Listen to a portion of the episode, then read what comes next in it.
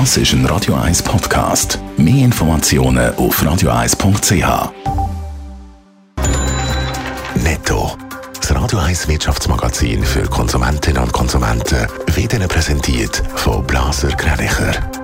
Wir beraten und unterstützen Sie bei der Bewertung und dem Verkauf von Ihrer Liegenschaft blasergreinicher.ch Adrian Sutter. Der stundenlange Totalausfall der Kartenterminals war für Coop ein grosser Ärger. Gestern haben wir in der Filiale vom Detailhändler mehrere Stunden lang nur mit Bargeld können zahlen. Die technische Panne ist jetzt aber behoben, wie Coop mitteilt. Im September sind die Angebotsmieten wieder leicht gestiegen. Gemäss Homegate haben die Mieten um 0,7 Prozent zugelegt. Am meisten gestiegen sind die Mieten im Kanton Zürich, und zwar innerhalb von einem Jahr um mehr als 6 Prozent.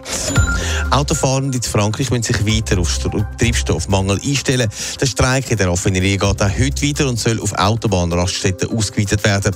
Der französische Präsident Emmanuel Macron hat alle Seiten dazu aufgerufen, bald möglichst doch eine Lösung zu finden.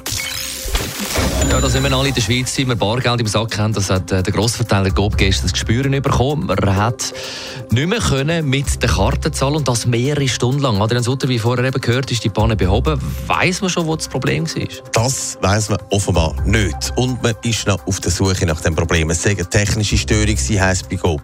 Was man weiss, ist, dass es nicht am Zahlungsdienstleister gelegen ist. Das heisst, das Problem ist vermutlich eher intern zu suchen. Aber es ist natürlich sehr mühsam weil viele Leute zahlen beim Posten halt mit Karten.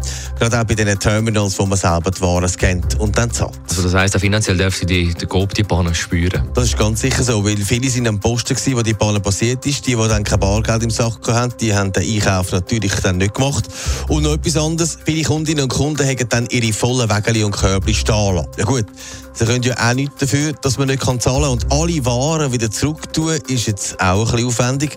Wo dann die Bahn bekannt ist, dann sind die Kunden mit Tefali oder vom Personal schon am Eingang darauf hingewiesen worden, dass man nicht mit Karten zahlen kann. Ich selber habe dort Leute beobachtet, die sofort wieder umgekehrt sind und gegangen sind. Eine mühsame Panne, die jetzt geht, muss herausfinden, was das Problem ist. Netto, das Radio 1 Wirtschaftsmagazin für Konsumentinnen und Konsumenten.